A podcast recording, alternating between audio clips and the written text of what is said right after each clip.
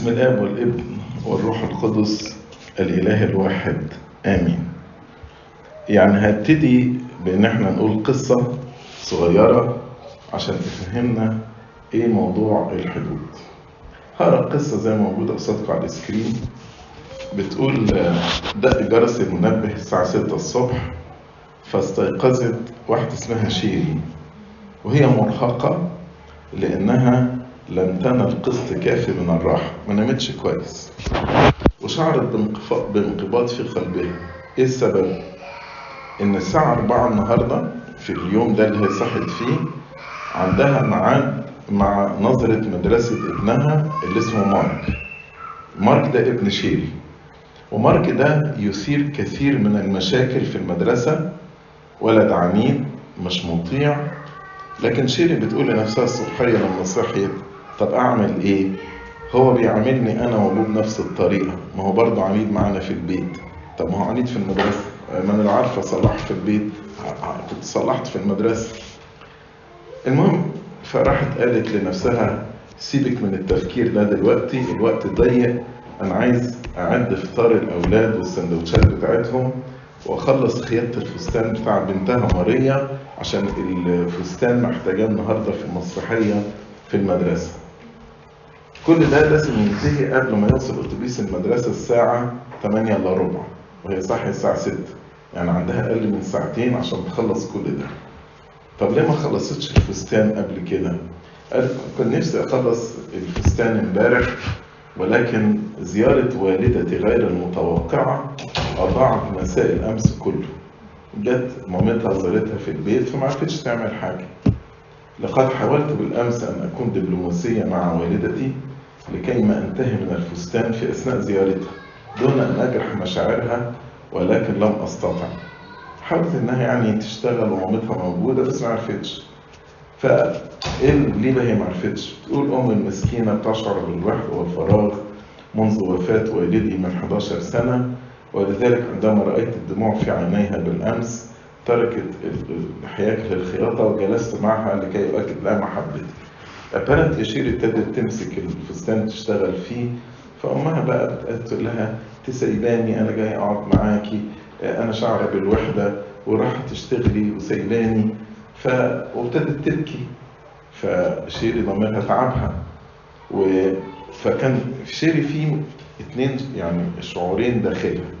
شعور إنها متضايقة لأنها كان نفسها مامتها تمشي بدري عشان تخلص الفستان بدري عشان تنام بدري ولكن في نفس الوقت حاسة بالذنب تجاه مامتها.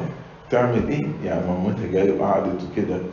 وبعدين في الآخر مامتها وهي ماشية فقالت لها ان أنا سعيدة جدا بزيارتك. حاسة إنها بتكذب لأنها ما كانتش سعيدة. كان نفسها أمها تمشي بدري عشان تخلص الشغل بتاعها. بعدين شيء بتفكر مع نفسها بتقول أنا بحب والدتي طبعا ولكن طبيعة حياتي ومشغولياتي. يا ترى ربنا هيعاقبني على الكذب إن أنا كان كنت سعيدة بزيارتك وأنا ما كنتش سعيدة يعني. على أي حال بعدما انصرفت مامتها يعني كنت في غاية التعب لذلك ذهبت للسرير لكي أستيقظ مبكرة لإنهاء الفستان. الساعة وصلت سبعة إلا ربع فبتبص لنفسها في المراية ولاحظت ازدياد وزنها قالت لابد أن أبدأ اليوم في برنامج الرجيم والتمرينات الرياضية. لقد نصحني بهذا طبيبي منذ ستة أشهر ولكن ليس هناك وقت. يعني الدكتور بتاعها قال لها لازم تاخدي بالك من تعملي exercise ولازم تاخدي بالك من ال diet بتاعتك. بس ما عندهاش وقت even علشان تروح الجيم وتعمل exercise مشغولة مشغولة. وبعدين سمعت بصراخ في البيت تقول إيه الصراخ ده آه مارك وماريا استيقظوا ولادها الاثنين بدأت المعركة بتاع كل صباح. وبعدين ابتدت تتكلم على جوزها. حتى زوجي لا يرحم لا يساعدني ولا يكف عن انتقاداته اللاذعة لي. شعرت ضغط عصبي رهيب. ربنا ينهي الساعة دي على خير لغاية لما الولاد يركبوا الأتوبيس ومايكل جوزها يروح المدرسة الشغل بتاعه. قدرت تمانج الساعة 8 إلا ربع. فتقول أشكرك يا رب الساعة 8 إلا ربع. الولاد لحقوا الأتوبيس. مش عارفة إزاي مايكل خرج ألحق أنا شغلي فركبت العربية بتاعتها وراح الشغل فكان في يعني زحمة في الطريق. فقالت معلش يخرج من الآكل أكلا ومن الجافي حلاوة. زحمة الطريق دي مفيدة عشان تخلص المزامير بتاعتها. ما لحقتش تصلي الصبحيه قبل ما تمشي وتكمل المكياج بتاعها في العربية. المهم وصلت متأخر الشغل 10 دقايق. قالت مش مع it's يعني اوصل متأخر it's okay مش مش مهم. كان الاجتماع بتاعها الساعة 8 ونص هي وصلت 8:40 كل الناس بيبصوا لها في الاجتماع لأنها جاية متأخرة. فيعني بتعتذر معلش أنتوا عارفين زنقه الطريق وكده.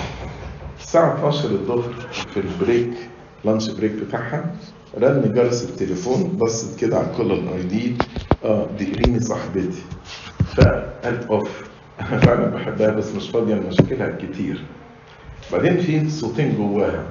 الصوت اللي هو بيقول التفكير ده غلط يا شيري كان البذل والتضحية لازم ترد عليها وتشوفيها عايزة إيه. وحتة أنا مش مش طايق أسمع على كل المشاكل بتاعتها والشكوى بتاعتها. فردت على التليفون علشان هي حست بالذنب. لها أيوه يا إيريني ازيك عاملة إيه؟ فإيريني بترد عليها عندي مصيبة يا شيري عندي مصيبة. خير في إيه؟ بنتي هيفصلوها من المدرسة زوجي عنده في الترقية ابني سقط في امتحانات نص السنة. فشيري فكرت قالت طب أنا حياتي برضه مليانة بالهم مش حياتها هي بس. قعدت بقى تهدي في إيريني قلت لها معلش يا إيريني ربنا هيحلها خلي بالك طويل الدنيا كده. وإيريني بقى مصرة تحكي تحكي بالتفصيل.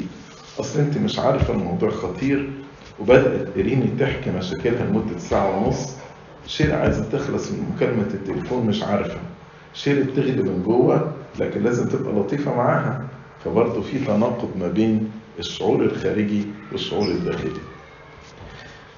المهم كملت الشغل بتاعها الساعة وصلت ثلاثة ونص قالت لازم أروح ميعاد المدرسة بتاع مارك هو الساعة أربعة. فوهي خارجة من الشغل لقت حد بيقول لها شيري شيري مين بينادي عليا؟ أنا مستعجلة. آه ده الرئيس بتاعي. في إيه تاني؟ فالرئيس بتاعها بيقول لها شيري أنا عارف مقدرتك الهايلة. أنت من أحسن الموظفين عندي. الملف ده مهم جدا وميعاده بكرة محدش يقدر يخلصه غيرك شيري بصت للملف ده وفكرت ده محتاج خمس ساعات شغل على الأقل. يا رب ليه كده؟ مش معقول أقول له لأ؟ ده يتعبني وينكد عليا في الشغل. لازم أتمالك نفسي دلوقتي ولازم أظهر له أخلاق المسيحية.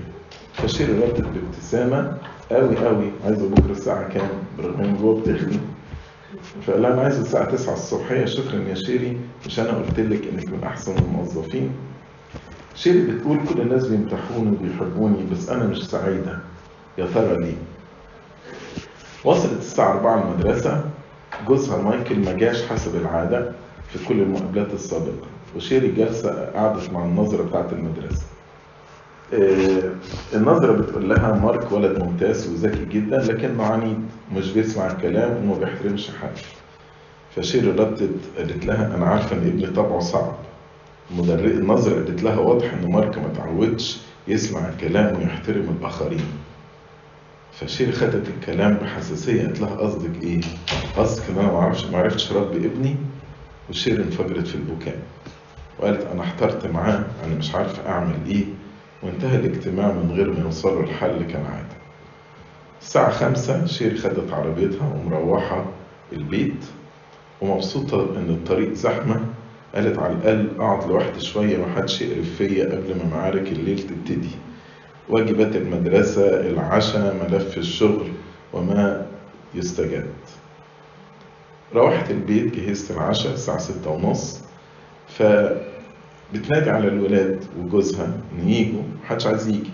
فقلت لهم الأكل جاهز 20 مرة ناديت عليكم أنا مش هسخنه تاني. يعني لازم تخلوني أزعق بعلو حسي. في الآخر جم ماريا بنتها كالعاده مش بتتكلم. شير عايزة يعني تلاغيها بتاع أخبار يومك إيه يا ماريا الحفلة كانت كويسة بتاعت النهارده. الحمد لله. مالك ساكتة يا ماريا هقول إيه يعني؟ نحكي مع بعض. هو مش أنا ماما حبيبتي. لما يكون في كلام هتكلم معاكي. شيري شاعرة إن في حاجز بينها ما بين ماريا ومش عارفة تخترق الحاجز ده إزاي. بتقول في نفسها يا رب أنا إيه اللي عملته غلط؟ انت عارف ان أنا ببذل قصارى جهدي عشان اريح كل واحد. الساعة سبعة ما زالوا على السفرة بيتعشوا وضرب جرس التليفون. فشيري أسيبه يرن ولا رد؟ قالت مش معقول ممكن يكون حاجة مهمة. فبتقول في نفسها يعني رب الواحد معرفش يتهنى بلقمته ولا يقضي وقت مع الولاد.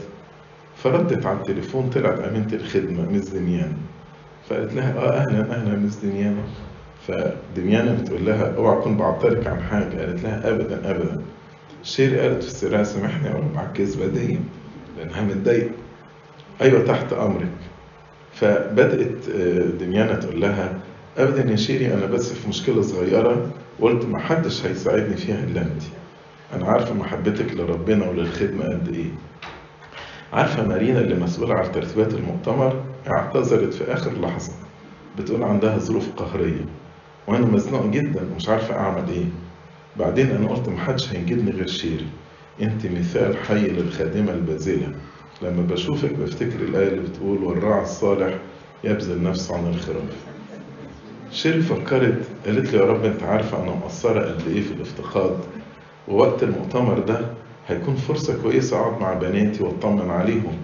بس أنا لو مسكت مسؤولية المؤتمر معناه إن مفيش وقت مع البنات. وبعدين صوت تاني جواها الصراع بقى. معقولة تقولي لا يا شيري؟ ده ربنا يزعل منك خالص. فين الطاعة؟ ربنا بيدعوكي لخدمة انت هتقولي لا مش معقول. وزي ما شيري اتكسفت تقول لا لمامتها وتقول لا لصديقتها إريني وتقول لا لرئيسها في العمل مش معقولة شيري تقول لا لربنا؟ فراحت رد وقالت لها OK OK miss دميانة أنا ما استاهلش البركة دي.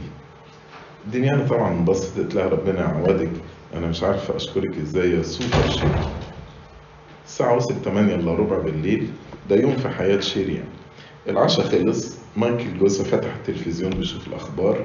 ماريا دخلت أوضتها وقفلت على نفسها. مارك ابتدى يتصل بأصحابه يجوا يلعبوا معاه ابنها. شيري بقى بتلم الأكل والأطباق بتروق بتروق الدنيا وبتقول ما حدش بيساعدني ليه يا رب؟ معلش الأولاد لسه صغيرين بتلتمس لهم العذر يعني. وأنا لازم أكون زوجة مثالية مش معقول هطلب من مايكل يغسل معايا الأطباق؟ ابن الإنسان لم يأتي ليخدم بل ليخدم ويبذل نفسه في ذات مع الكثيرين. وفي آيات بتقولها علشان يعني إيه؟ to justify her action.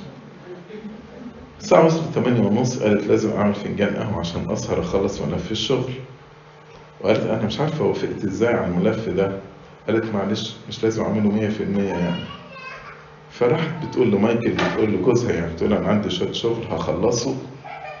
وأجي أقعد معاك شوية. مايكل بمنتهى البرود قال لها براحتك. فشيري اتضايقت من رد مايكل وقالت ليه يا رب؟ مفيش عاطفة نحوي بالرغم إن إحنا اتجوزنا على حب. وأنا بحاول أريحه أكتر من طاقتي. بالرغم من كده مش شاعرة بحبه على العكس دايما بينتقدني ويتريق عليا ويمكن يزعق فيا. ده غير التحكم في كل شيء. الصوت التاني بيقولها معلش المحبة تحتمل كل شيء خليني أخلص الشغل بتاعي دلوقتي. قعدت تشتغل الساعة 11 بالليل طبعا صحي من 6 الصبح ل 11 بالليل فقالت أنا مش قادرة أشتغل أكتر من كده أصحى بكرة بدري أخلص الملف. فدخلت أوضة النوم فبتقول لمايكل مايكل أنا عايز أقول لك اللي حصل في المدرسة بتاعت مارك النهاردة. فمايكل رد عليها قال لها هو ده وقته؟ قالت له مايكل إحنا مش بنتكلم خالص. رد عليها لها هنبتدي النكد. فقالت له أنا آسفة تصبح على خير. الشيري خدت الكتاب المقدس عشان هي ما قريتش النهارده في في الإنجيل. تقرأ فيه شوية قبل ما تنام. وهي نعسانه بقى بتغلب النعس وبتغلب دموعها. فتحت الإنجيل على التطويبات صح خمسة من إنجيل متى وقالت يا رب أنت عارف أنا بحاول من كل قلبي ان أعيش في مسكنة الروح والوداعة زي ما انت علمتنا لكن أنا مش سعيدة ليه حياتي مليانة بالمشاكل. يا ترى إيه السبب؟ قعدت شيري تفكر إيه السبب؟ لكنها نعست قبل ما تحصل على إجابة. انتهت قصة شيري اللي هي قصة كتير مننا. الحقيقة قصة شيري دي قصة متكررة. يمكن كتير مننا شاعر إن حياته بصورة أو بأخرى زي حياة شيري. طب إيه الغلط؟ الغلط فين؟ بالرغم إن شيري حاولت تعيش حياة مثالية حاولت تريح كل إنسان حاولت تريح مامتها جوزها ولادها صديقتها أمينة الخدمة ال boss بتاعها في الشغل حاولت تريح كل الناس ولكن هي ما كانتش سعيدة. عارفين ليه؟ الإجابة للسؤال ده إن شيري ما عرفتش تحط حدود في حياتها. ما عرفتش إمتى تقول آه وإمتى تقول لأ. والكتاب قال ليكن كلامكم نعم نعم ولا لا. يعني لو ربنا عايز نقول نعم على طول إيه يبقى كان قال ليكن كلامكم نعم نعم. شيري كان عندها صعوبة تعرف ما هي مسؤوليتها وما هي مسؤولية الآخرين. وبينما كانت تظن أنها بتساعد أمها ورئيستها وصديقتها وأمينة الخدمة إلى آخره هي في الواقع كانت بتأذي نفسها وأسرتها والآخرين.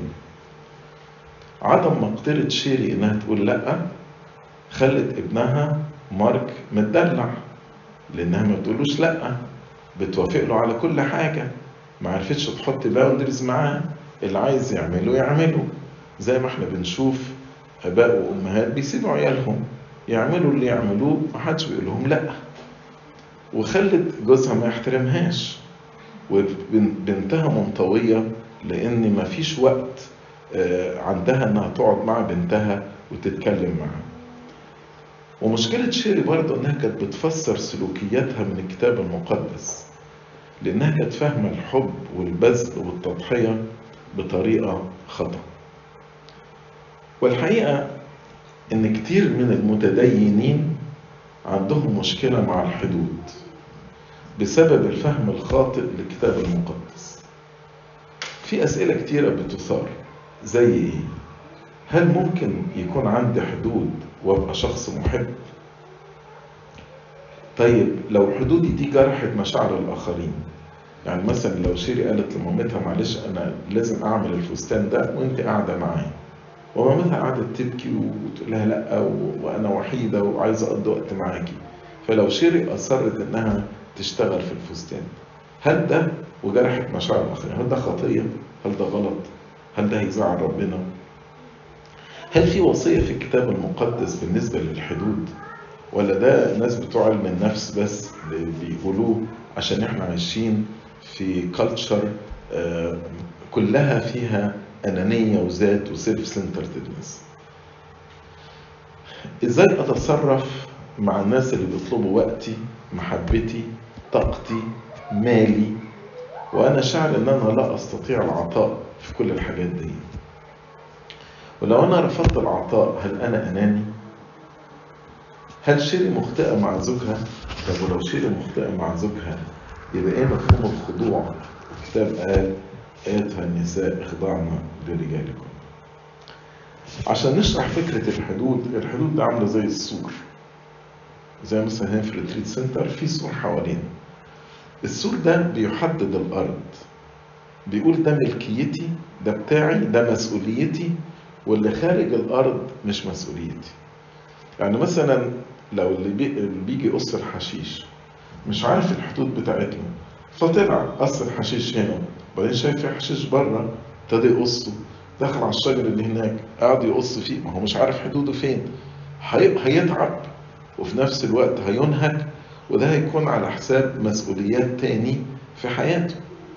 عشان كده وجود سور حوالين الأرض ده بيحدد الحدود بتاعتي. وأيضا بيحمي الأرض بتاعتي. هكذا في حدود روحية spiritual boundaries. يعني مثلا في سفر الأمثال إصحاح أربعة عدد 23 بيقول فوق كل تحفظ احفظ قلبك لأن منه مخارج الحياة. احفظ قلبك إزاي؟ حط حدود حوالين قلبك حط سور حوالين قلبك. السور زي ما بيحمي الأرض أيضا الحدود دي بتحمي القلب. آية تانية في أمثال 14 عدد 10 يقول القلب يعرف مرارة نفسه وبفرحه لا يشاركه غريب. يعني الحزن اللي جوايا محدش هيعرفه غيري والفرح اللي جوايا محدش هيشاركني فيه غيري. فده بتاعي أنا ده بتاعي أنا. القلب يعرف مرارة نفسه وبفرحه لا يشاركه غريب. طيب لو السور ده اللي حوالينا ما فيهوش شبابيك وما فيهوش أبواب يبقى إحنا موجودين في إيه؟ في سجن. عشان كده أي سور لابد إن يكون له أبواب. يعني الحدود لما بقول نحط حدود حوالين حياتي مش هسجن نفسي لكن لابد إن يكون في أبواب للحدود دي أفتحها.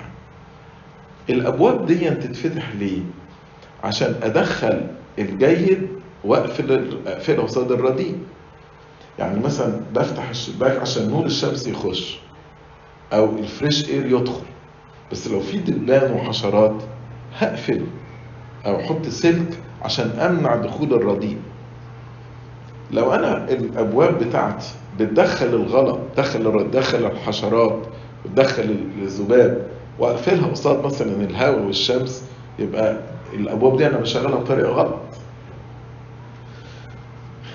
علشان كده لما بقول قلبي جواه سور أو حوالينه سور لو أنا ابتديت أدخل قلبي كراهية أو أنانية أو أو غرور يعني قاعد مع ناس كل شغلتهم مسك السيرة والنميمة وخلي بالك من فلان ده وحش وفلانة دي عملت وفلان ده سوى ويفضلوا يتكلموا كده في قلبي.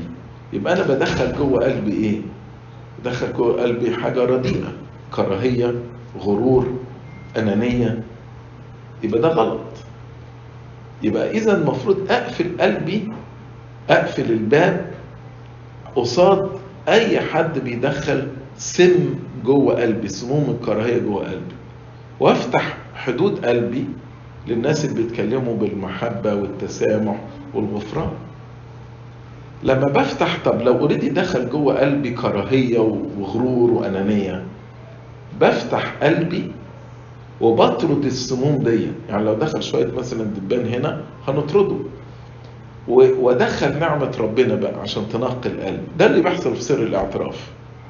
في سر الاعتراف basically أنا بروح بفتح قلبي بخرج كل السموم دي بخرج كل الرديء ده وبتخش نعمة ربنا. وغفرانه ومحبته جوه قلبي. وده اللي ربنا قاله في إنجيل مرقس إصحاح 7 عدد 21 و 23 قال لأنه من الداخل من قلوب الناس تخرج الأفكار الشريرة زنا فسق قتل سرقة طمع خبث مكر عهارة عين شريرة تجديف كبرياء جهل. جميع هذه الشرور تخرج من الداخل وتنجس الإنسان. ليه الشرور دي بقت جوه القلب؟ لأن أنا فتحت أبواب القلب فتحت الحدود إن كل ده يدخل جوه قلبي ويعشش جوه قلبي وكنت بغذيه جوه قلبي. عشان كده الكراهية زادت. لقيت نفسي مش طايق أكلم حد بكرهه مش طايقه. لأن أنا فتحت قلبي للرديء. سر الاعتراف هو طرد بقى للسموم دي ان أنا بطرد كل الخطايا دي وبدخل نعمة ربنا. يبقى الحدود ليست جدران وحوائط فقط ولا تتحول لسجن ولكنها أسوار لها أبواب لإدخال الجيد وإخراج الرديء. وربنا أيضا يحترم حدود الإنسان. يعني إحنا أحيانا ما بنحترمش حدود بعض. لكن ربنا بيحترم حدود الإنسان. وأيضا ربنا يحترم حدوده داخل الثالوث القدوس. يعني الآب والابن والروح القدس هما واحد. ولكن بالرغم إن هما واحد وفي محبة بينهم إنما في تمايز. يعني الآب له صفات والابن له صفات والروح القدس له صفات. فمثلا في يوحنا 5 عدد 22 يقول لأن الآب لا يدين أحد بل قد أعطى كل الدينونة للإبن. بس ما هو الآب ديان الأرض كلها. ولكن هنا الإبن لأن هو تجسد فالآب أعطى الدينونة للإبن. لما جم التلاميذ سألوا السيد المسيح قالوا له إمتى يا رب هترد الملك لإسرائيل؟ قال لهم إيه؟ ليس لكم أن تعرفوا الأزمنة والأوقات التي جعلها الآب في سلطانه. يبقى الأزمنة والأوقات دي في سلطان مين؟ سلطان الآب. عشان كده لما أتكلم على الساعة دي قال آه ولا الابن يعرفها أيضا. يعني إيه ولا الابن يعرفها أيضا؟ هو أكيد عارفها هو ربنا. لكن لأنها في سلطان الآب. لأنها في سلطان الآب.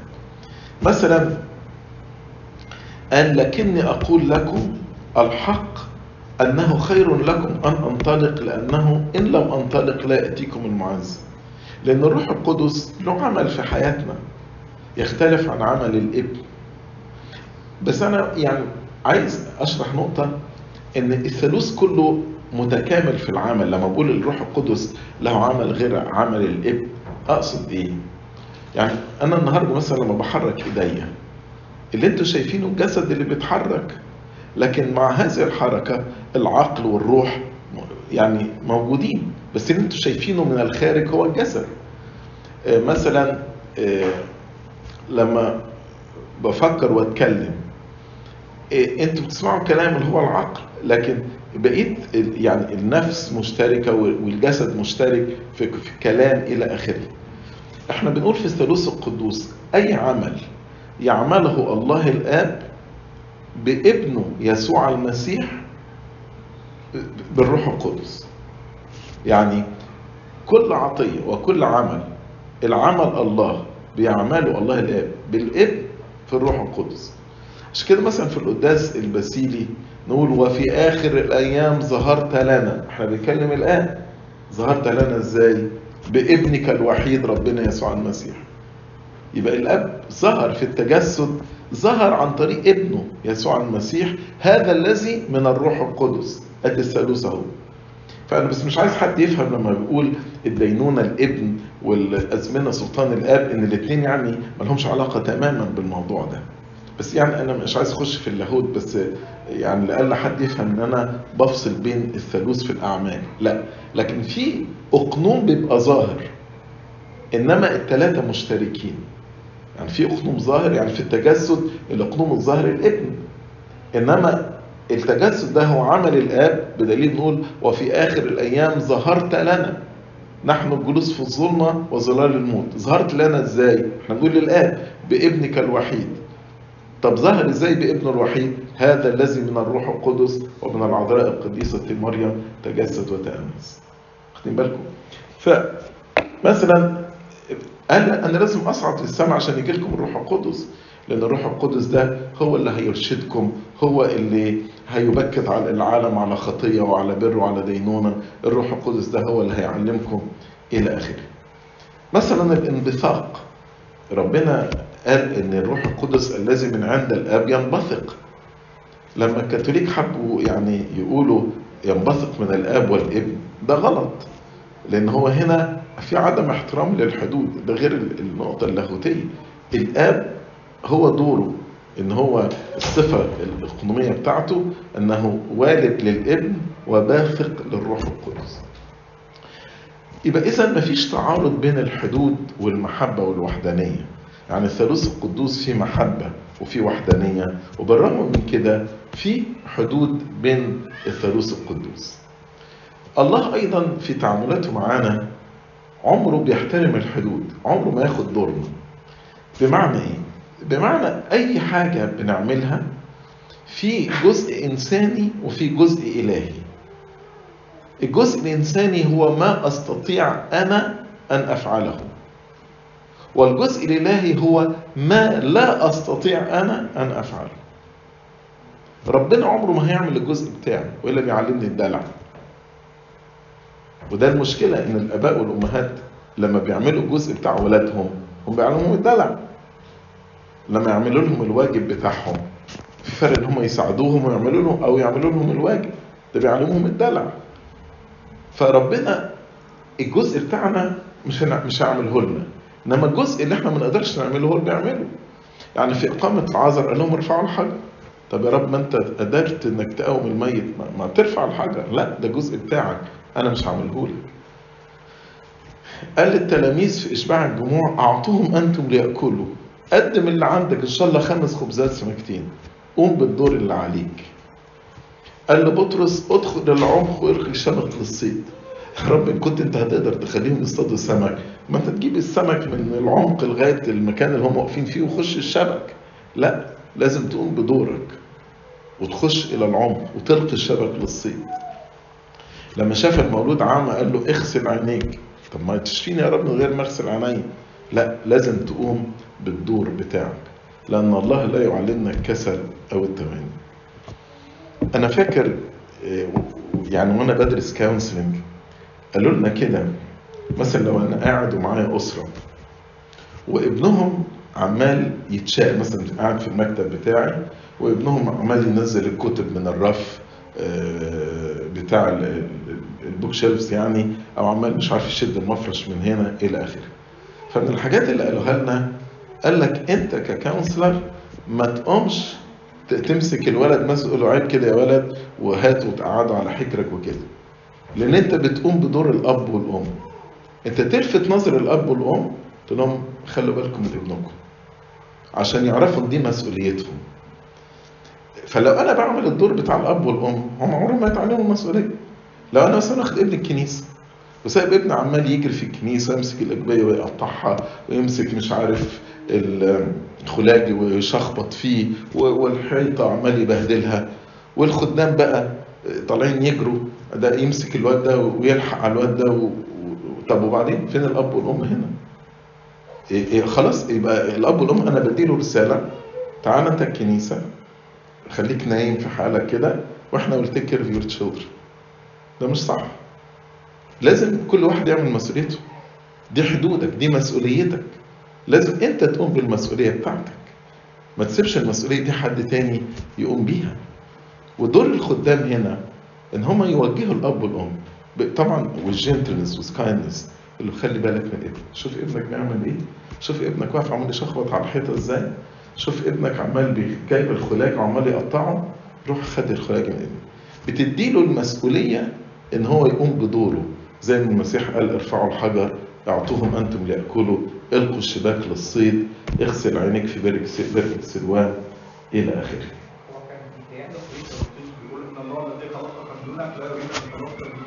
مظبوط كده.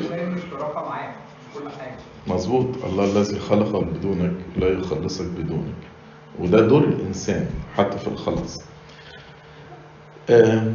برضو يعني حتة البذل والتضحية. طبعا إحنا مطالبين إن إحنا نبذل ونضحي. زي ما بولس الرسول قال أنفق وأنفق لأجلكم. لكن الإنسان لازم يكون حكيم في البذل والتضحية. يعني السيد المسيح نفسه اللي قال ابن الإنسان لم يأتي ليخدم بل ليخدم. نعرف مرقس 6 عدد 31 يقول قال لهم تعالوا أنتم منفردين إلى موضع خلاء واستريحوا قليلا. ليه؟ لأن القادمين والذاهبين كانوا كثيرين ولم تتيسر لهم فرصة للأكل. طب ده السيد المسيح قال لا تهتموا بالطعام البائد بل اعملوا للطعام الباقي الذي الحياة الأبدية طب هنا بيقول لهم لا طب تعالوا نبعد عن الناس إحنا عايزين نروح في حتة هادية عشان ما أكلناش. طب هو السيد المسيح يعني بيهتم بالأكل للدرجة دي؟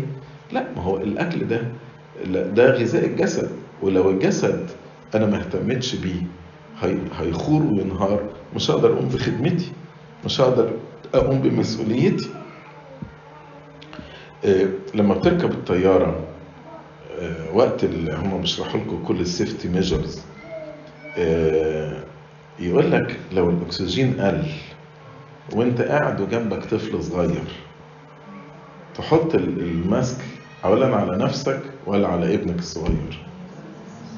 دي على نفسك دي انانيه المفروض تحط على ابنك الصغير الأول. صح كده؟ صح؟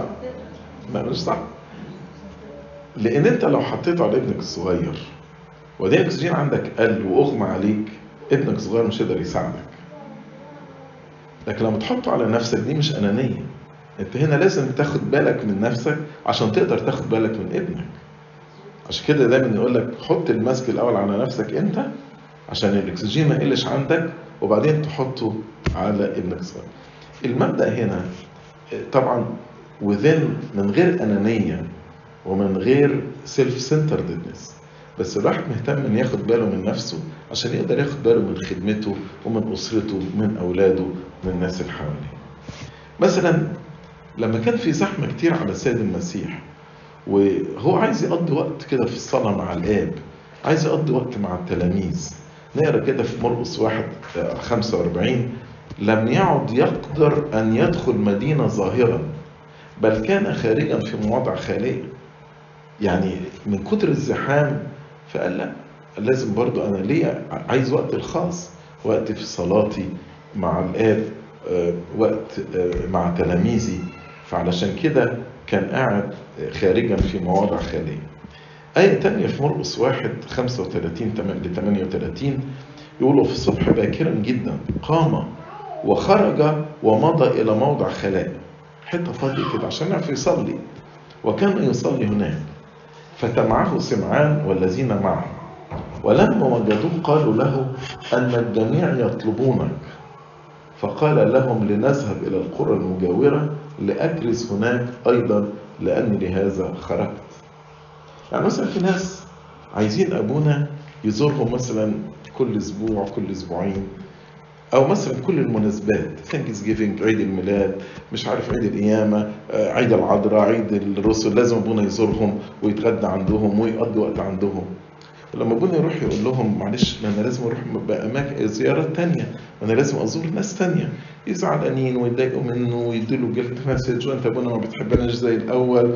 إلى آخره. بس ده مش صح. يعني هنا بطرس قال للسيد المسيح الجميع يطلبونك. كل الناس عايزاك هنا. قال لهم آه بس أنا عندي مسؤولية تانية.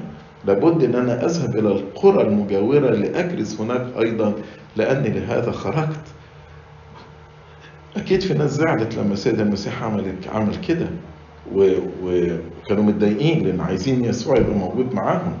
لكن ده ما خلاش السيد المسيح آه، يتوقف عن إن هو يذهب إلى القرى الأخرى والمدن الأخرى عشان يكرز لهم.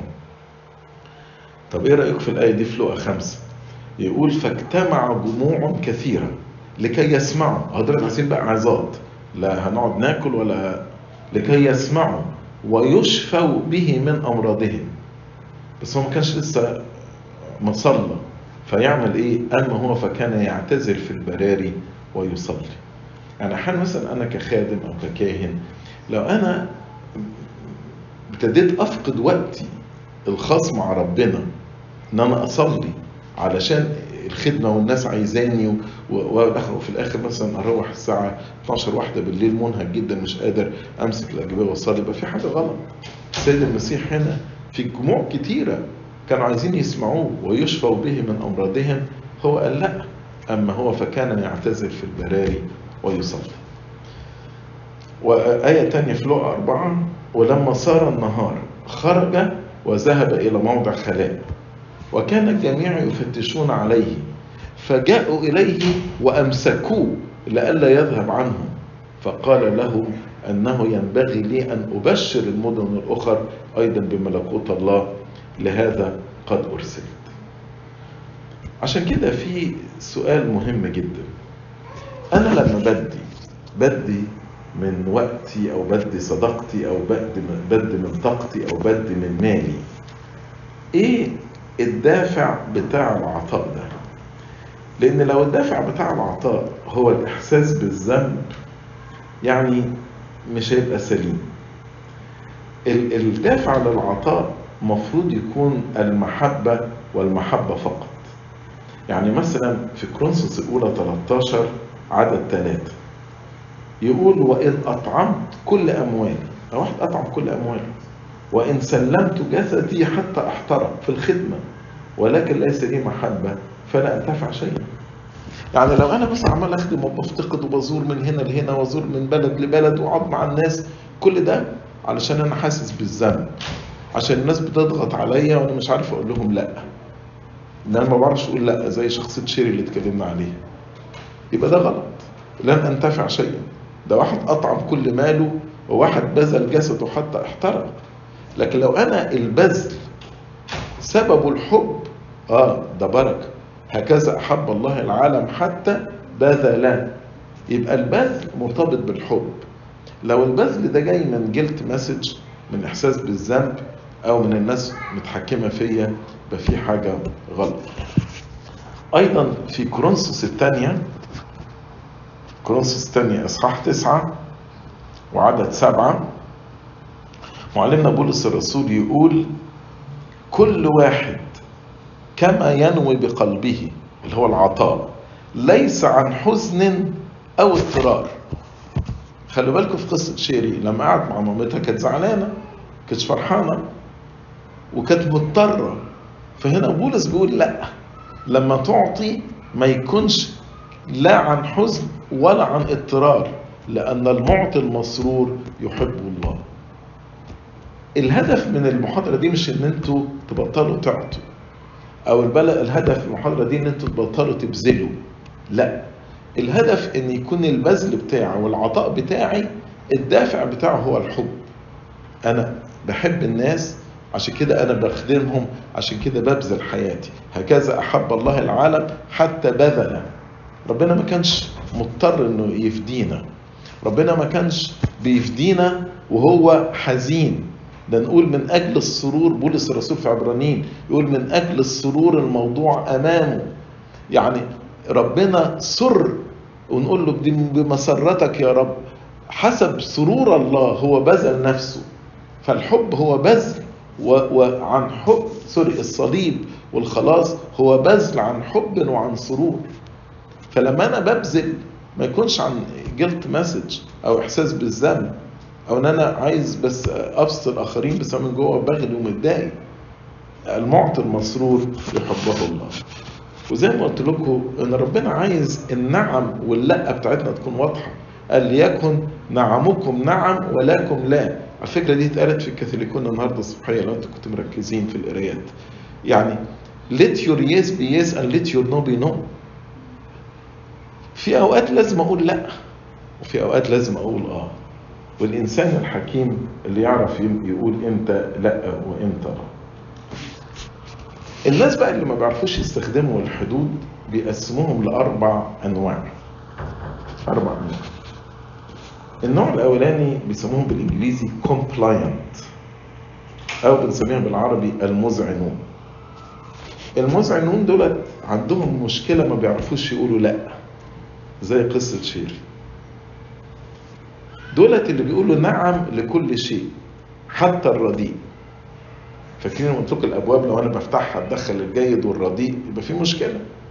فالناس دولت ما بيعرفوش يقولوا لأ. فبيقولوا حاضر وبيقولوا نعم للجيد وللرديء مع بعض.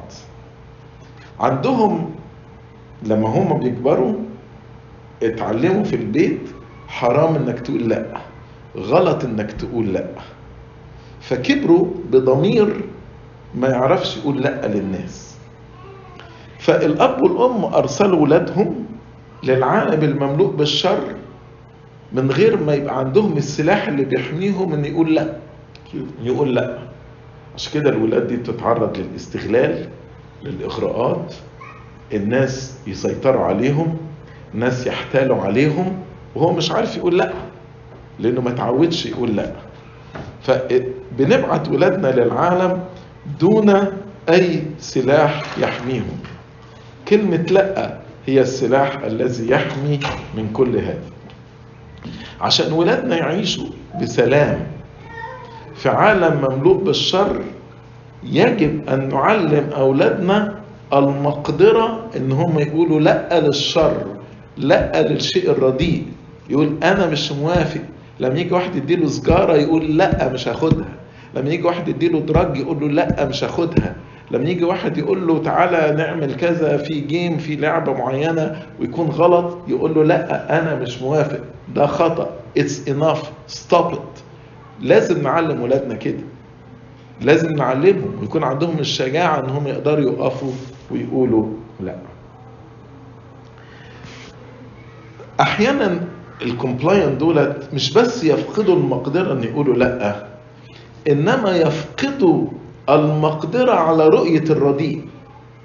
هم شايفين إن الرديء ده شيء كويس.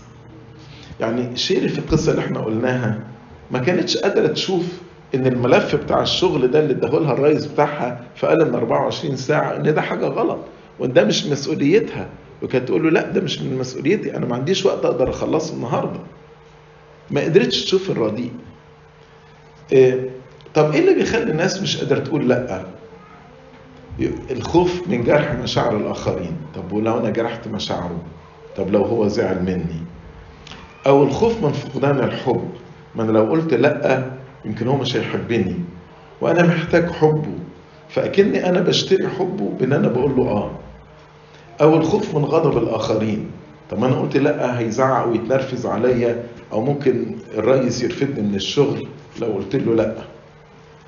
أو الخوف من العقاب خصوصا لو واحد عايش مع حد مسيطر عليه فخايف إن حد يعاقبه. لو قال له آه، لو قلت لأ هتعاقب. أو الخوف إن الصورة بتاعت إن أنا ملاك وقديس دي تتغير فالناس تشوفني إن أنا أناني أو غير روحاني لما ابتديت أقول لأ. أو الإحساس بالذنب ضميري بقى ضيق فدايما بيحسسني بالذنب لو أنا جيت قلت لأ للآخرين. هل الإحساس بالذنب ده غلط؟ شوف لو أنت بتبكت نفسك على أشياء لا يبكتك الله عليها يبقى ده غلط. تاني لو ضميرك بيبكتك على أشياء لا يبكتك الله عليها يبقى ده غلط. ده اللي بولس الرسول سماه الضمير الضعيف. قال ضميرهم إذ هو ضعيف يتنجس. ضميرهم إذ هو ضعيف يعني ضمير ضيق. ربنا موسعها بس إحنا بنقفل الدنيا على نفسنا. ضميرهم إذ هو ضعيف يتنجس. يعني ضميرك أشد عليك من الله نفسه. يعني ربنا حنين وبيقول لك ده ما فيهاش حاجة غلط بس أنت تقول لا ده غلط. عشان كده الطاعة الكتابية وإحنا بكرة عندنا محاضرة عن الطاعة. هي طاعة بسبب الحب لله وليس بسبب الخوف أو الرعب. أنا مش بطيع لأن أنا خايف من العقوبة. الطاعة الخارجية اللي معاها تذمر من الداخل فدي ليست طاعة على الاطلاق على الإطلاق. لو أنا بطيع من بره بس بس من جوايا أنا متذمر ومتضايق دي مش طاعة. طاعة تبتدي من الداخل. طاعة تبتدي من الداخل. مش من الخارج. والطاعة بقى تظهر على حقيقتها إمتى؟ في غياب الإنسان مش في حضوره. لأن أنا لو بطيع في حضور الإنسان وفي غيابه بعمل اللي أنا عايز أعمله ده دليل أنا خايف. لكن الطاعة الحقيقية ودي بولس الرسول قال لهم كده قال لهم أن تكونوا مطيعين في غيابي بالاكثر عن حضوري. وأنا مش موجود تطيعوني أكتر من وأن أنا موجود. ومن هنا مثلا لما سيدنا المسيح قال من لطمك على خدك الأيمن حول له الآخر. لو أنا بدور الخد الآخر ده بسبب الخوف أنا خايف ومش عارف أعمل إيه ومش عارف أوقف الشر اللي قصادي ده فدي رذيله لأن ولاد ربنا شجعان. ولكن إن كنت بدور الخد الآخر ده بسبب حب لربنا فدي فضيلة. عشان كده السيد المسيح نقول وخديك أهملتهما للطم لكن في نفس الوقت قال لماذا تلطمني؟ ليه؟ طب اشمعنى هنا قال لماذا تلطمني؟ لأن لو سكت السيد المسيح يبقى كأنه هو مخطئ كأنه هو مذنب. يبقى اذا ذبيحته ما تبقاش ذبيحة سليمة لأن هو ما بقاش حمل بلا عيب كده. فهو كان لازم يدافع عن نفسه عشان يثبت إن هو حمل بلا عيب مش كده؟ قال من منكم يبكتني على خطيه لكن بعد ما خلصت المحاكمة ساب لهم خديه يلطموه زي ما هو عايز زي ما هم عايزين. وخديك اهملتهما لله يبقى إذا السيد المسيح لما ساب خديه للطم ده مش من خوف. ده بمنتهى الحب قبل هذه الإهانة لأجلي. بدليل إن هو لو وقف في المحاكمة بكل شجاعة قال له لماذا تلطمني كنت تكلمت رديا اشهد عن ردي إيه اللي أنا قلته غلط وإلا لماذا تلطمني يبقى هنا إدارة الخد الآخر بسبب الخوف إن أنا مش عارف أدافع عن نفسي دي رذيلة لأن ولاد ربنا شجعان. كان في ترنيم يقول لنا جدود أبطال شجعان هم أسود وإحنا الأشبال. ف ولكن إن كانت بسبب الحب لله فهي فضيلة. المجموعة الثانية بنسميهم بالإنجليزي avoidant المتجنبون avoidant. ده يخجل إن يطلب المساعدة أو يقبل المساعدة حتى لو اتعرضت عليه. ده بيقول لأ للجيد. يعني إحنا قلنا الأبواب دي بنفتحها للجيد ونقفلها قصاد الرديء. الافويدنت ده يكون في حاجة كويسة جاية له واحد بيعرض عليه مساعدة بس هو بيقول لا. كتير من الناس بترفض المساعدة وهو بيبقى محتاجها. يا إما حاجة من حاجتين. يا إما عزه نفس خاطئة. طب أنا محتاج. بس لا يعني أنا عندي عزة نفس. أنا أموت ولا إن حد يساعدني. أو شعور بعدم استحقاق إن يساعدوا الآخرين. عنده عقدة نقص وشاعر إن هو أقل من إن أي حد تاني يساعده. فعزة النفس الخاطئة دي ده السور حوالين القلب بس السور ده للأسف ملهوش أبواب. علشان كده هو قافل السور ده لا جيد ولا رديء بيدخل إلى القلب. حول نفسه إلى سجن. يقول لك بص يا عم خليك في حالي بقى. لا أنا عايز أتعامل مع حد ولا يعني لا أنا أساعد حد ولا حد يساعدني. أنا كده خليني في حالي. في قصة في بستان الرهبان واحد راح للأب الروحي بتاعه وقال له ينفع يا أبي إن أنا أكون مكتفي بنفسي لا أطلب من حد شيء ولا أعطي لحد شيء؟ فراح أبوه الروح قال له لو أنت ما طلبتش من حد شيء تكون فعلا محتاجه يبقى فقدت التواضع. ولو أنت ما بتديش لحد شيء هو محتاجه يبقى فقدت المحبة. يبقى فقدت المحبة. فهنا الإنسان لازم ما يبقاش عنده الكبرياء أو عزة النفس الخاطئة اللي هي تخليه قافل على نفسه الباب فلا جيد ولا رديء. هو حط نفسه جوه سجن. ربنا شجعنا إن إحنا نعرف احتياجاتنا ونشبعها يعني آدم مثلا لما كان اتخلق قبل خلقة حواء إيه المشاكل اللي عنده؟ راجل عايش في جنة لا عنده traffic لا عنده bills عايز يدفعها كل شهر لا عنده ريس بينكد عليه في الشغل. يعني الراجل عايش في جنة يعني إيه اللي ناقص؟ ومع ذلك لما شاف الحيوانات كل واحد له partner ولقى نفسه ملهوش يعني معين نظيره فاتضايق إنه ملهوش معين نظيره. ربنا ما قالوش يعني أنت ما ما أنت عايش في جنة. إيه اللي مضايقك يعني؟ ما لكن ربنا هنا أكد على احتياجه وقال ليس جيدا أن يكون آدم وحده. وقال يعني أنا اخلق له حواء. عشان كده ربنا خلقنا في عائلات وجعل لنا أصدقاء. وأمرنا إن إحنا نعبده من خلال كنيسة. نقول في القداس وجعلنا له شعبا مجتمعا. يعني نبقى مجتمعين مع بعض. مش كده ربنا ما ما خلاناش فرادة نعبده فرادة. كل واحد يعبده كفرد. لا بنعبده ككنيسة. لأن أنا عضو في جسد المسيح. عضو في كنيسة المسيح. أما السبب الثاني اللي هو الشعور بعدم الاستحقاق. أنا قلت اللي بيتجنب الآخرين ده يا إما عنده شعور بعدم الاستحقاق يا إما عزة نفس خاطئة.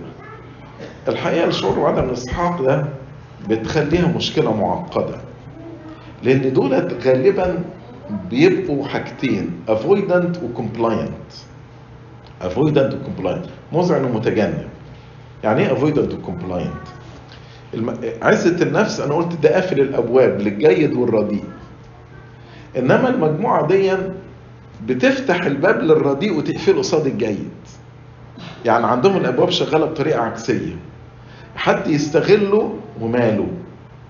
بس طب حد يجي يساعدك؟ لا ما تساعدنيش. فدي بقت مشكلة معقدة. لأنه بيفتح الأبواب للرديء اللي بيستغله it's okay ولكن هو بيمنع دخول الجيد في حياته. فالأبواب هنا بتفتح بطريقة عكسية. بدل ما يقول لأ للرديء ونعم للجيد هو بيقول نعم للرديء ولأ للجيد. وهو بيقفل الباب أمام الجيد بيقفله قصاد ربنا. وربنا يقول له أنا واقف على الباب واقرع إن فتح لي أحد إن سمع أحد صوتي وفتح الباب أدخل لا يتعشى معه وهو معي. هو برضه يقول لك أنا حتى ربنا مش عايز منه حاجة. تالت مجموعة اللي هم ال controllers وأكتر ناس هينضروا من المحاضرة دول المحاضرة دي ال controllers يعني لو انت controller ما تسمعش اللي أنا قلته في المحاضرة دي. لانك هتطبقها بطريقة غلط. لأن المحاضرة دي أساسا تحمي المذعنون من المتسلطين. فلو انت متسلط تقول بس يعني هتيجي المحاضرة دي على هواك. يعني تحس كده إن كل اللي أنا بقوله ده ماشي مع الفلسفة بتاعتك. فالمحاضرة دي هتضرك. واخد بالك؟ وخصوصا إن المتسلطون دولت أغلبهم مش داريين إن هم متسلطين. بيفتكروا الناس كلهم هم اللي بيتحكموا فيهم مين بقى المتسلطون دولت أو المتحكمون؟ دولت الذين لا يحترمون حدود الآخرين ولا يقبلوا كلمة لا من أي حد. لما تقول له لا ما يقبلش منك كلمة لا. بالنسبة لهم كلمة لا يعني ميبي وميبي معناها يس فبالنسبة لهم لا يعني نعم. وعادة بيستخدموا طريقتين عشان يسيطروا على الآخرين. يا إما الغضب aggression يا إما الاحتيال بنسميه manipulation. طبعا معروف في جندر ديفرنس هنا إن الرجالة بيبقوا aggressive controllers والستات manipulative controllers الست تبكي وتعيط فتخليك تحس بالذنب تعملها اللي هي عايزاه الراجل يزعق ويخرب الدنيا فتخاف منه وتقول عشان بس نتقي شره تعمل اللي هو عايزه. ف controller و manip طبعا لو واحد عنده الاثنين ال aggression وال manipulation دي كارثة. فال aggressive controller دولت اللي بيخضعوا الآخرين ليهم بالزعيق والتهديد والوعيد والغضب والانتقام. وكل ما واحد يحب يعمل حدود معاهم يزعقوا أكتر ويعاقبوا أكتر. فتلاقي في الآخر أنت بس عايز إيه؟ عشان تعيش في سلام اعمله اللي هو عايزه. اتقي شره واعمل اللي هو عايزه. أما المانيبيولاتيف يعني يقعدوا بقى إيه؟ يحتالوا على الآخرين لغاية لما يخضعوهم. زي ما مثلا الحية ضحكت على حواء. وقعدت يعني تخدعها عشان كده يقولوا عندما سقط بغواية الحية. أو عن طريق عقد الذنب. يعني أخلي التاني يحس بالذنب. بص أنا جاني الضغط والسكر بسبب كنت أنت عايز تترهبن. يعني ام تقول لابنها كده يعني. فالواد خايف على أمه يجيلها الضغط والسكر والكوليسترول يزيد وكده فما يترهبنش. وعادة بينكروا إنهم متسلطين. يعني يعني very very difficult for a controller person إن هو to admit he is a controller. النوع الرابع اللي بنسميهم المتبلدون non responsive ده يعني لو دي نطقت هم ينطقوا non responsive فال non responsive دولت لا يقومون بمسؤوليتهم لإشباع الآخر احتياجات الآخرين مع طلبها بإلحاح يعني مثلا إيه؟ قومي خلي بالك من ابنك. شايف ابنك عمال يعمل في الكنيسة؟ هي واقفة بتصلي ولا أهمها حاجة. أبونا يبعت لها شماس وسط العشية. الواد عمال يصرخ بقاله نص ساعة. خلي بالك منه حاضر يا أبونا. نون ريسبونسيف في سفر الأمثال يقول إيه؟ لا تمنع الخير عن أهله حين يكون في طاقة يدك أن تفعله. لما يكون في مسؤوليتك إنك تعمله لازم تعمله. أمال مين هيعمله؟ لما مسؤوليتك تاخد بالك من ابنك ولا تاخد بالك من بنتك مين هيعمل لك المسؤولية؟ أنت تقوم بدورك. ما تبقاش non responsive ال non responsiveness دي ده نوع من ال narcissism النرجسية narcissism. اللي الإنسان غرقان في إشباع رغباته وملذاته. دون شعور بواجباته نحو الآخرين. خلاص أنا أنا حاسس ان عايز أصلي يحصل اللي يحصل. آه، ابني يخرب الدنيا بره يتخانق مش أنا أنا مالي أنا جاي أصلي وخلاص. عشان كده آه، بولس الرسول في فيليب 2 4 يقول لا تنظروا كل واحد إلى ما هو لنفسه بل كل واحد إلى ما هو لآخرين أيضا. كل واحد إلى ما هو لآخرين أيضا وعادة الإنسان ال narcissistic اللي عنده narcissism نرجسية بتؤدي إلى مشكلة معقدة. دولة ال non responsive بيبقوا controllers. يعني هم ما بيقولوش نعم لل- للناس اللي هم عايزينهم. لكن في نفس الوقت عايزين كل الناس تسمع كلامهم ويتحكموا فيهم. فبيبقوا non responsive controllers. طبعا دي مشكلة معقدة. آه، طبعا الكلام ده زي ما بينطبق مع الآباء والأمهات مع أولادهم ينطبق برضه مع الإنلوز. لما تيجي مثلا الإنلوز يتحكموا في حكاية في حياة أولادهم بطريقة صعبة جدا وتلاقوا إن ال- القرارات تطلع من الإنلوز آه، وداخلين وبيتحكموا وعايزين يعرفوا خصوصيات أولادهم إلى آخره فبتعمل مشكلة كبيرة. فإزاي برضو يكون في إن أنا بعرف حدودي فين؟ حدودي مع ابني أو بنتي اللي متجوزين. حدودي فين؟ فين تبتدي حدودي وفين تنتهي حدودي؟ لأني أحيانا تعلق الأب والأم بابنهم أو بنتهم بعد ما يتجوزوا بيبقى التعلق ده unhealthy. والunhealthy relationship والunhealthy attachment التعلق المرضي ده ممكن يخرب بيوت الولاد. لو الأب والأم ما بيتعاملوش بحكمه أنا عارف طولت أه، هخلص كده. ال non responsiveness دي ممكن واحد من جواه كده آه، مفيش عنده تفهم لاحتياجات الآخرين. فمثلا تقول له فلان محتاج مساعدتك في الموضوع ده وأنت ممكن تساعده. قول له ما يكبر بقى ما يعتمد على نفسه. هو عايز الناس تخدمه لغاية إمتى؟ و... وده أحيانا بيكون بروجيكشن إسقاط لكراهيتهم لاحتياجه هو لآخرين في حياته. يعني هو متضايق وكاره إن هو بيحتاج آخرين.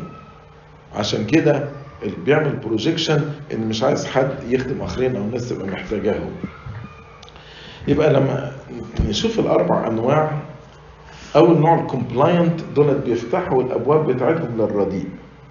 ال avoidant بيقفلوا أبوابهم للجيد. المتسلطون بيفتح أبواب الآخرين غصب عنهم. بيفتح أبواب الآخرين غصب عنهم. يا إما بال aggression يا بال manipulation أما المتبلدون دولت بيغلقوا أبواب الآخرين للجيد. يا إما بسبب النرجسية أو الكراهية. ففي جدول لطيف يعني بيشرح الحكاية دي إن ربنا عايز كل واحد مننا يقدر يقول لأ ونعم ويقدر يسمع أو يقبل لأ أو نعم تاني. وأنتوا بتربوا أولادكم. الشخصية السوية لازم يكون فيها الأربع حاجات دي. المقدرة إن أنا أقول لأ والمقدرة إن أنا أقول آه. والمقدرة إن أنا أقبل آه من الآخرين والمقدرة إن أنا أقبل لأ من الآخرين. لما الإنسان بيكون عنده الأربعة دولت تبقى شخصية سوية. فهنا مثلا اللي ما بيقدرش يقول لأ دولت الكومبلاينت بيقولوا قال كل حاجة. ده ما يقدرش يقول لأ. وما بيقدرش يقول لأ لأنه بسبب الخوف أو الضمير الضعيف أو الإحساس بالذنب أو فقدان المحبة كل الاسباب اللي إحنا شرحناها واللي ما بيقدرش يقول نعم يعني فلان محتاجك قوم ساعده قوم بدورك. مثلا تلاقي زوج مثلا مراته عمالة تغسل في أطباق ومواعين والدنيا متكركبة وهي بتشتغل زي ما هو بيشتغل ولا حياة انت انت طب قوم يا ابني ساعد مراتك ولا هو هنا. خالص. ده نوع من أنواع التبلد مش مش مش قادر يقوم بدوره. مش قادر يقول نعم. مش قادر يقول نعم لزوجته اللي هي محتاجاه. فده لا يقدم الحب أو الخير للآخرين بسبب النرجسية أو الروح التمديدية الكراهية اللي موجودة جواه. اللي ما بيقدرش بقى يقبل كلمه لا دولت ال controllers المتسلطون. فده ما حدش يقول له لا. أنا كلمتي زي ما بيقول كده my way or the highway nothing. فدولت بيتحكموا في الآخرين يا إما بال aggression يا إما بال manipulation اللي ما قدرش يقبل كلمة نعم من الآخرين يعني أنا مستعد أساعدك بس أنت مش عايز. بيبقى avoidant المتجنبون. دولت بيرفضوا حب الآخرين ليهم. يا إما بسبب الفهم الخاطئ لعدم الاستحقاق أو بسبب عزة النفس الخاطئة. أسوأ ما في الموضوع لما يكون متسلط متبلد ده وده إن هو controller و non responsive يعني مثلا زوج في البيت. متسلط ومتحكم وفي نفس الوقت لا يبالي باحتياجات زوجته. أو العكس إن يكون compliant avoidant. إن هو بيدخل الرديء وبيقفل الباب أمام الجيد فدولت أسوأ ناس ممكن تتعامل معاهم في حياتك زي ما قلت أكتر ناس هتنضر من المحاضرة دي ال controllers وأنا أنا يعني مش I'm joking I'm not joking فأرجو إنك تفهم المحاضرة صح. المحاضرة مش علشان الناس ال controllers يزدادوا في التحكم والتسلط بتاعهم. لكن لو أنت شخصية controller و non responsive دي فرصة إنك تراجع نفسك وتشوف مقدار الأذى اللي أنت أذيت بيه الآخرين. لو أنت لا تبالي أنت أو انت لا تبالوا بحدود الآخرين وعايز تقتحم حدودهم وعايز تخليهم يعملوا اللي هم عايزين اللي انت عايزه يعملوه غصب عنهم وانت متبلد بالنسبة لاحتياجاتهم ولا تساعدهم ولا تقدم الحب ولا تقدم الخير ليهم. راجع نفسك راجع نفسك لأن دي ممكن تأذي حياتك وتضع حياتك الأبدية في خطر لإلهنا المجد الدائم إلى الأبد. آمين.